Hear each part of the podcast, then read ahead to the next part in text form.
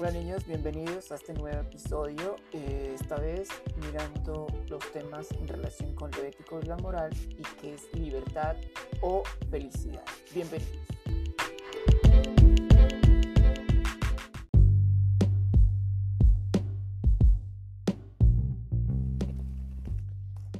Bueno niños, continuando con estos eh, elementos de, para encontrar si somos libres o felicidad vamos a empezar con eh, desde dónde viene la ética. Entonces, la ética, tan antigua como la historia del hombre, el hombre más primitivo, eh, tenía ya o estaba buscando la idea de lo bueno y de lo malo, de lo justo, el deber de ser, la virtud, y justificar sus acciones. Los filósofos griegos buscaban en primera manera la verdad a través de la verdadera virtud. Luego buscaron lo verdadero de lo bueno, la virtud del arte.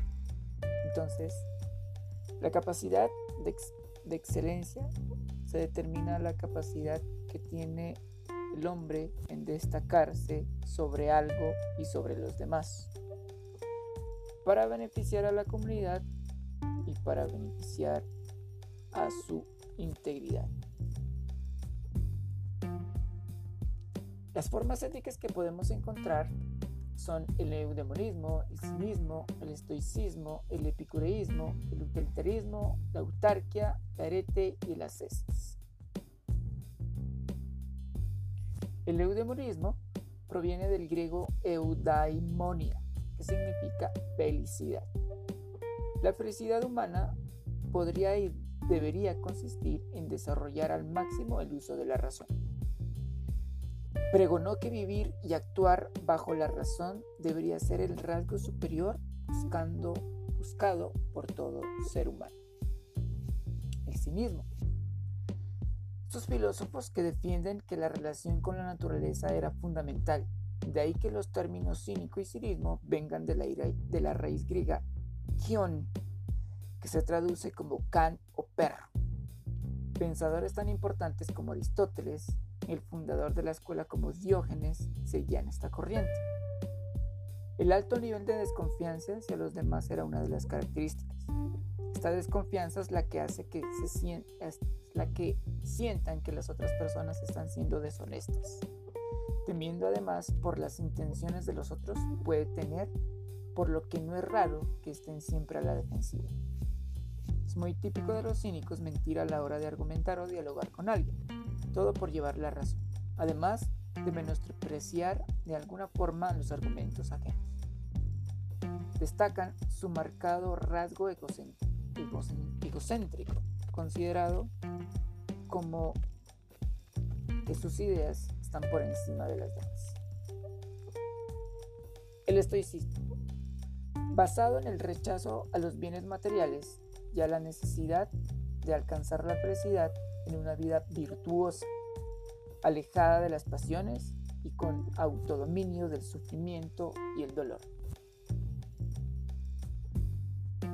Una de las características era vivir el momento, vivir el presente, vivir conforme a la naturaleza, ser indiferente ante las circunstancias adversas, ser responsable de la propia vida, generar un fortalecimiento individual y aceptar el destino propio.